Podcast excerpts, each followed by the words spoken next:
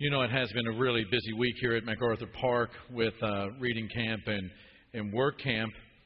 And uh, while I've already mentioned a lot of the great things that, that happened this past week, uh, none of those things would really happen if there wasn't a lot of prep work, uh, weeks and weeks and, and really months of, of preparation time and prayer time and planning time and organizing time and recruiting time and, and all of that.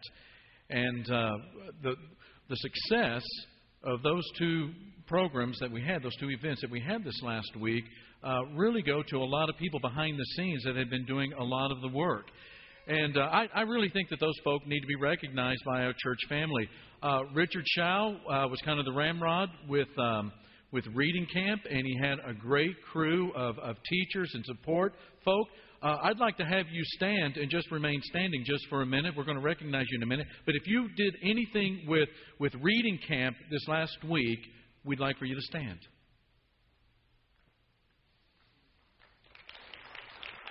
And please remain standing. Also, I think we need to recognize uh, Cody Spear and his crew of folk here at MAC that were involved in helping uh, get these 200 you, you can imagine what hurting just your own family of teenagers is like, let alone 200, right? And they showed great leadership. They showed great faith. They, they, they sacrificed a lot this last week to be able, in this kind of heat, to paint these eight houses for families that, that could really use that kind of help. And I'd like to have Cody and his crew to stand up with these from Reading Camp. If you were involved with Work Camp, please stand and be recognized.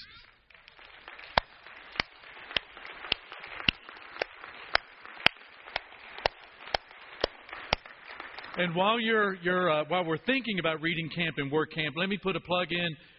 It's it's it's it's July, but next July is coming. And I want to, to put a bug in your ear, be praying about it and thinking about the ways that you can be involved in reading camp and work camp next year. And not only to be a blessing to other people, but to receive that blessing from God. Amen? Now, we're going to be looking at Jeremiah. You know that uh, from beginning of this year in January, going to the end of the year, what we're doing is the Holy Word series where we're going to look at every book of the Bible this year and, and learn something about it. And I think that's really important for a couple of reasons. One is you can go for many years and not read some of the books of the Bible. They're just they're, they're a little bit hard to understand. The language may be built poetic or it may be full of prophecies that are hard to understand. And you can go a lot of years without reading some books of the Bible. And that's just not, that's just not good for us spiritually speaking. So we want to do this series in order to help us to, to go through these books and to read them and have the words you know, lie on our heart and reside in our mind and to shape the way that we live as human beings. The second reason is, is this we're people of the Word. We believe the Bible to be the inspired Word of God. And for us to live as His people and to, to know what His grace and His joy and His presence and His Lordship and what it means to be a disciple and all of that means, then we need to be acquainted with God's Word. And so, for no other reason than just to spend this year starting in Genesis and ending the year in Revelation and getting our mind around that one story that the Bible talks about the, the, the story about God and man and how things, uh, the, the, the wheels came off the wagon, how this became a fallen world, and what God is doing to put it back together again is always worthwhile for God's people. And this morning, we're going to be looking at the book of Jeremiah. Uh, 52 chapters. We're not going to be able to look at it a whole lot in depth, but hopefully by the end of the message, you're going to be somewhat acquainted with Jeremiah and find yourself reading it on a yearly basis and being blessed by it. Now, before we do that, let's begin with a word of prayer. God, we are so thankful for every opportunity you give us to be involved in, in your work in this community, to be light and to be a blessing and to be generous and to be graceful and to be gracious and to be loving to folk in this community in ways that many of them have never been blessed and loved and, and, and taken care of and, and given reasons, Father, to smile. And we're thankful for all of that that's happened this week. And, and I can't help but think in the words that, that, that Jeff during our communion devotional spoke about we all find ourselves in a place where we know we need to get out. We know we need to be redeemed. We know that we need to have that that that that terrible relationship ended so that the right one we can enter into. I'm so thankful that you've made that possible for us through Jesus. And we pray, Father, that your word will always be in our heart and that your Spirit, Father, will strengthen us and help us to become more like him every day. And that regardless, whatever situation, whatever comes to us day by day in this life, that we will find that joy and we will find that peace that passes understanding in such a way, Father, that we have a poise and we have a buoyancy in this life, regardless of the tragedy, the valley, whatever mountaintop we might find ourselves in. We find ourselves in your presence. And we're so thankful for Jeremiah and these, these words that he has spoken. And we pray that you give us ears to hear it and eyes to see it. And we pray it in Jesus' name. Amen. I want to begin with a, a really good article that I read uh, sometime back. Kevin Eikenberry, in an article about biographies, gives us five reasons why reading biographies is a really smart thing to do. Number one, and you can write these down on your outline, they allow you to stand on the shoulders of giants.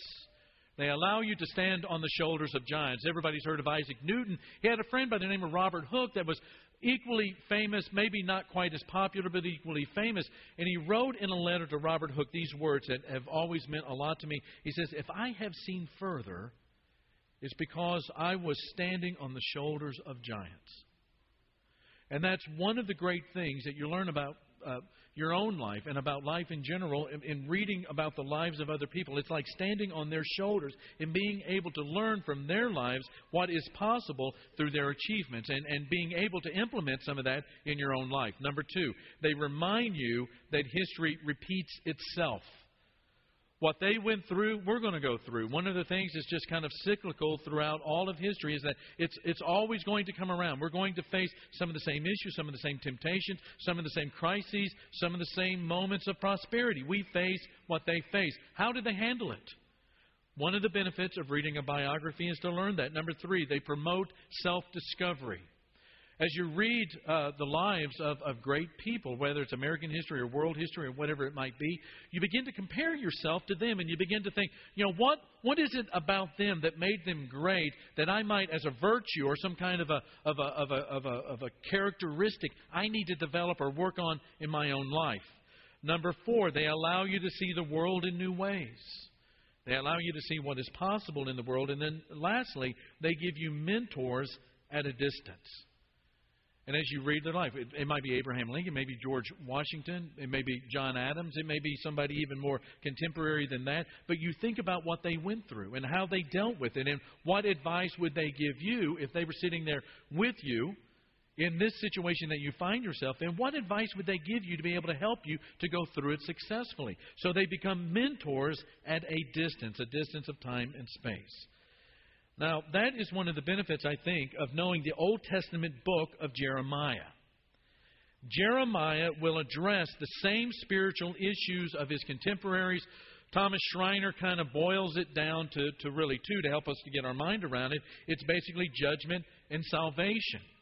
That God is going to inflict his wrath upon Judah for violating his covenant, worshiping other gods, and not obeying Torah the, the law of Moses. And, and because of those three things happening in that culture, that godly culture that was supposed to be Israel, that was supposed to be Judah, it begins to unravel, and all of the terrible things that, that were never supposed to be a part of God's people begin happening in those, those relationships, man to man, and, and woman to woman and, and with neighbors and colleagues and so on and so forth. Here is kind of, and there's several summary statements in Jeremiah about the problem. I want to read you the one in Jeremiah chapter 11, summary statement of the problem. Jeremiah says, They have returned to the sins of their ancestors who refused to listen to my words. And so basically, Jeremiah is saying at that point, one of the reasons that there is so much ungodliness and so much unraveling of our culture, and things are just falling apart, and there's oppression, and there's injustice, and there's, there's rampant crime and dishonesty, all of these kinds of things, it's because God's Word is no longer penetrating people's hearts. And he continues, he says, They have followed other gods to serve them. Both Israel and Judah have broken the covenant I made with their ancestors. Therefore, this is what the Lord says I will bring on them a disaster they cannot escape. Although they cry out to me, I will not listen to them.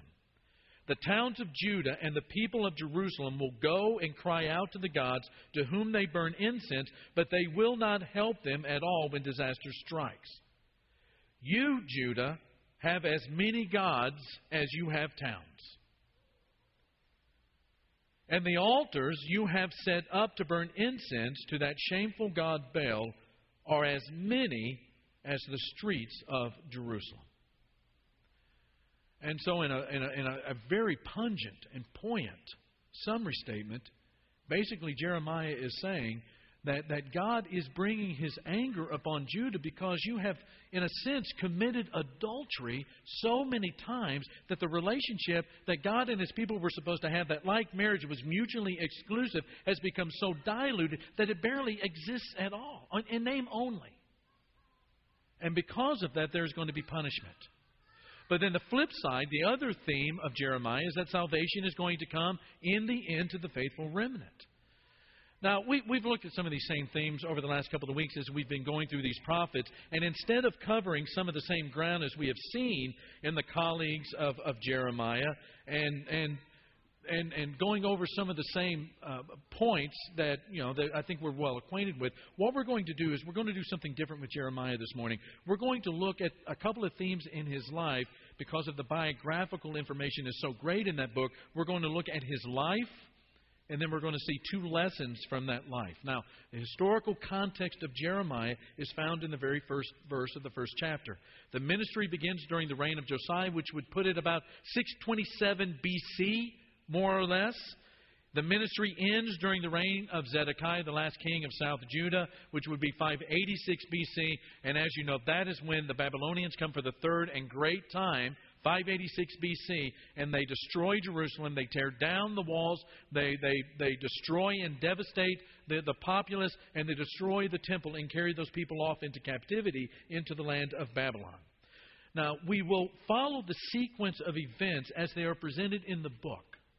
Although, as you read through the book on your own this week, what you're going to discover is that it is they're not presented chronologically, but we are going to go with them in the sequence of the book itself. And we're going to begin with the life of Jeremiah, and we're going to see it from three different angles. Number one, the call, the ministry, and then number three, the suffering. Let's begin with the call. Verse 5 Before I formed you in the womb, I knew you. Before you were born, I set you apart I appointed you as a prophet to the nations. Now, that's how the book of Jeremiah opens, with God calling him, even before he is born, calling Jeremiah to be a prophet. For Jeremiah to be able to complete the kind of ministry that he has been called to do, he will need to know without a shadow of a doubt that God is sovereign. That God is in control. That even before Jeremiah breathed for the very first time and saw the light of day, before he even came out of his mother's womb, God knew who he was. And that God was calling him even before he was an actual human being coming out of the womb, before he was even alive. In that way, God was calling him into ministry. Now, why would he need to know that kind of sovereignty at that point? Well, we continue in verse 17. God says, Get yourself ready. Stand up and say to them whatever I command you. Do not be terrified by them, or I will terrify you before them. Today I have made you a fortified city, an iron pillar, and a bronze wall to stand against the whole land, against the kings of Judah, its officials, its priests, and the people of the land. They will fight against you, but will not overcome you. For I am with you and will rescue you. And what Jeremiah is being told by God is you need to get up and you need to put on your combat ready clothing. You need to get dressed for combat. In the old King James, in the old New American Standard, said you need to get up and you need to gird up your loins. God is going to fortify you like iron. He's going to make you like a wall of, of, of bronze against the people, against the enemies. Now, why is God telling him that? Why is he telling you, you need to get ready for combat? You need to get ready for some rough times. Why? It's because, verse 19, they will fight against you. Now, the message of Jeremiah is going to collide with the dominant worldviews that were in Judah at that point. The land is polluted, meaning that, that the, the relationship with God is, is not as pure as it could be, that these other idols have come in and, and soiled and polluted the relationship, has diluted the passion and the commitment that they have with God. And part of that has been given to the other idols, which are nothing. And so the land is polluted, although Judah denies it, and Judah is threatened, although she doesn't realize it. What God tells Jeremiah is that there's going to be this great warrior nation that is both cruel and without mercy. This warrior nation that is brutal, whose voice roars like the sea, is going to come against Judah herself. And at one point, Jeremiah, Jeremiah is told in, in chapter 5, you know what I want you to do? I want you to go through some vine rows, and as you go through, I want you to rip off some of the branches. Now, you, you know, when you see somebody doing that today in this urban setting of San Antonio, we don't think too much about it. But in an agrarian driven society where everything depended on the land, and the produce of the land. All eyes are on the rain clouds, and all, land, all eyes are on the land. And as this prophet is going through these vine rows as producing food for the nation, and he begins to tear off some of the branches, not all of them, but just enough to devastate, everybody's going to go, What in the world is that crazy prophet doing? Doesn't he know that, that that's, that's nutty? Why, that doesn't make sense. Why is he tearing off these branches and devastating the land and devastating our food? And the answer is because God is going to do that to Judah unless she repents. And with that in mind, we launch into his ministry, the ministry of Jeremiah. Chapter 7, Jeremiah preaches the famous temple sermon. He goes to the gate of the temple there in Jerusalem, and as people are going in and out of the temple, he preaches to them and you know the temple. We talked about the temple from uh, the historical, earlier historical books in the Old Testament. It was David's idea, and David wanted to do it. But in 2 Samuel chapter 7, God says, I never asked you to build me a house. In fact, I don't want you to build a house. You can't build me a house. Your hands are covered in blood. Your son Solomon will do it. Now, it's great that you wanted to do it, but I'm going to build you a house. And later on in life, David comes up with the plans, and he even puts a lot of the construction bill. But it's Solomon who actually gets the temple built in Jerusalem, and it's the, the, the, the Solomonic temple. And in the ancient world, it was wondrous. It was stellar. It was a place that when you walked into it, nobody had to tell you that this was a place of God because it spoke of God wherever you went. It was a place that you worshiped God in and you were made right with God. It was a place to, to know that God is still in control. But by the time of Jeremiah, spiritually speaking, although physically it's wondrous and beautiful, spiritually speaking, it is no longer the embodiment of transcendence. In fact, Jeremiah says something that you would recognize from the lips of Jesus. He says, It's become a den of what? A den of what? Say it. Robbers. Now, when Jesus says it over in the New Testament in the Gospels, the emphasis is on the robbers. There are people that are gouging the people with money and with the, the price of sacrifices and these kinds of things. And they're going in to worship God with their hearts not really connected to God because they're so angry and so disappointed with the way that they have been exorbitantly charged for all of these sacrifices. But in Jeremiah's day, the emphasis is on the beginning of that phrase it's a den of robbers. Now, back in the ancient history of the Absher family in the 1960s, we would take, while we were living in Wichita Falls, from time to time, we would take a vacation up into southeast Oklahoma. We would go to uh, Beaver's Bend, beautiful place. We also went to a place called uh, Robbers Cave, which was near Wilburton, Oklahoma. And uh, uh, again, it was a beautiful place where you rent a cabin and do all kinds of vacation type deal. And we would deals, and we would we would go up and we would look at the Robbers Cave and you know, I can remember as this little dude asking my father, I said, why, why do they call it a robber's cave, a robber's den? And he said, Well, that was a place when somebody committed a crime, they robbed a bank or killed somebody or, or, robbed a stagecoach or something, they could go there and hide and feel safe because they did not believe that anybody would find them, especially the authorities, or it was a place where they would go and, and they would never think that they would ever be punished for the crimes that they had committed. And so it always was kind of known as the robber's den or the robber's cave. Now, unfortunately, what the temple, what, in other words, the church property in ancient Israel, that the temple grounds had become in Jeremiah's time, was a place in which people could do whatever they wanted, regardless of how heinous, regardless of how unjust. regardless of how oppressive it might be to other people, they could go to that temple and feel okay.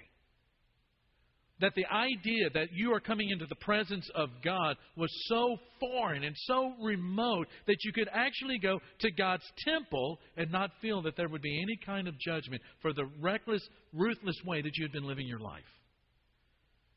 And that's why in that same chapter, Jeremiah says, Why in the world do you say the temple of the Lord, the temple of the Lord, the temple of the Lord, as if it's some kind of, of a mantra or some kind of spell or some kind of, of, of lucky charm that if you say it enough, that the Lord's temple is here, the Lord's temple is here, that nothing's going to happen to you. He says, God is not going to be mocked that way. It would be sort of the same thing today for people to think, I can do whatever I want, or it doesn't really matter if these things are happening in my life that are against God's will. I was baptized for the right reason. Or I can do whatever I want because I'm a member of a church with the right kind of name. Same kind of thing. And later on, Jeremiah is told to go to a high place in the midst of this kind of lack of spirituality. And he's told to go to this high place and they cut off all of his hair and kind of let the wind kind of carry it off. As, and in the ancient world, that was a sign of mourning. Now, the Hebrews mourned very differently than the North Americans and a lot of the rest of the world. Uh, Hebrews, as well, a lot of other people in the world, uh, they grieve very publicly, where we here in the Western world grieve very privately. And so everybody would see Jeremiah mourning. The Hebrews would see him and they would ask, Why in the world is the prophet mourning? What has happened? And the answer is that the godly culture of the, the, the, godly relationship, the, the covenant relationship with God and Israel and in Jerusalem is dead. And you'll find in that chapter the mentioning of the Tophets.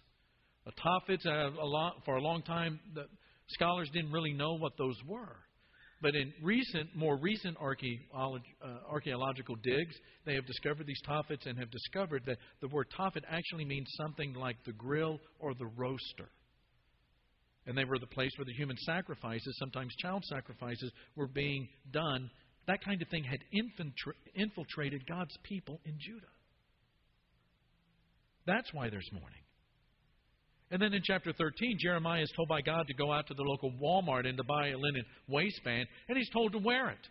And apparently, it's, it's some kind of a tight waistband because of the word davak in Hebrew is used, which is the same word in Genesis 2:24 that talks about clinging together, a husband and wife to be glued together.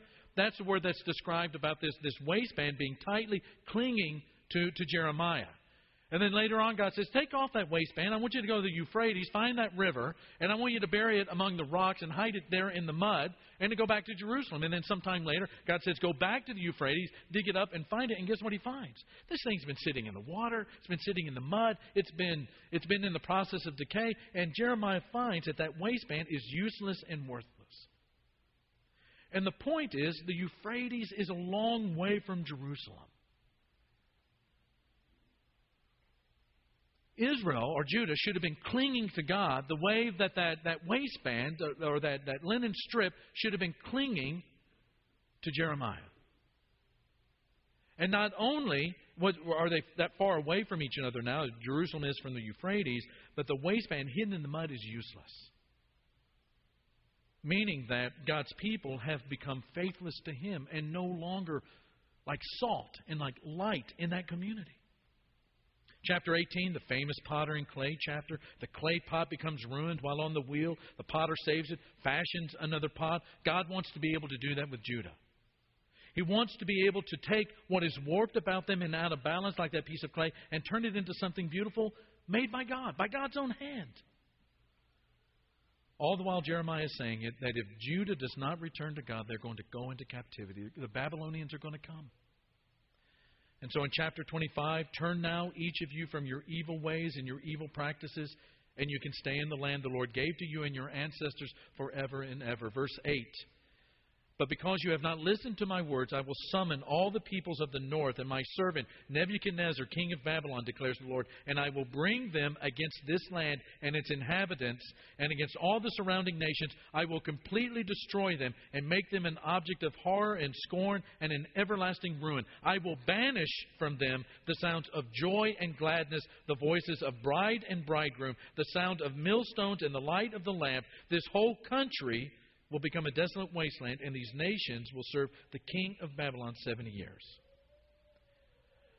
You know, it's not an easy ministry to be talking about your own country and your own brothers and sisters in that way. That's why Jeremiah is called the weeping prophet. In his lifetime, he sees the destruction of Jerusalem at the hands of Nebuchadnezzar and the Babylonian Empire. And Jeremiah is not going to be the kind of prophet that pulls any punches. He doesn't pull any punches throughout the years of his ministry. If there is not a drastic turnaround in this country and a repentance on a national level where we return to God, the Babylonians are going to come. And come they did. There are three main exiles 607, 596, and then the end in 586 BC. And to those early exiles, he sends that letter in chapter 29 to seek the good of the city and to make sure that it prospers and settle down and to live there. But he is the weeping prophet, and he suffers. He is the suffering prophet, and the message of Jeremiah is, is not a happy one. And there was pushback to the message. In chapter 18, there is a plot against Jeremiah that at this point in the book is mainly verbal, but it will intensify. In chapter 20, Pashhur, the priest, hears Jeremiah preaching, throws him in the stock because he doesn't think that Jeremiah, in the words that he's saying, makes him a very good patriot. And although Jeremiah is going to be released the next day, Jeremiah gets blue and he gets down. You know, it's not happy when you're having to suffer when you're serving God and you know that in the end it's not going to turn out very well. And he speaks out to God about it. He says in chapter 20, I am ridiculed all day long, and everyone mocks me. Whenever I speak, I cry out, proclaiming violence and destruction. So the word of the Lord has brought me insult and reproach all day long. But if I say, I will not mention his word or speak any more in his name. His word is in my heart like a fire, a fire shut up in my bones. I am weary of holding it in. Indeed, I cannot. And in chapter 26, the priests and the prophet, prophets are ramping up their plans to get at Jeremiah. This time, they plan to kill him. A few chapters later, chapter 37, chapter 38, Jeremiah is thrown in a prison, and then he's thrown into a cistern. And again, the accusation he's not being a very good prophet because he speaks of God's plan to bring ruin to Jerusalem unless the nation returns in faith to him. And all of these people want Jeremiah dead. And instead of killing him at that point, they throw him down into a well where there's no water, only some deep mud. And Jeremiah sinks down into it. And they think that that's going to be the end of that prophet. But then a fellow by the name of Ebed Melech goes to Zedekiah the king and he asks for Jeremiah to be released. And he's brought up by rote. And again, Jeremiah begs Zedekiah, the Babylonians are on their way. Surrender the city in order to spare it the devastation. But Zedekiah will not do it. And for two years, the Babylonians come and they lay siege to the city. They finally breach the walls in 586.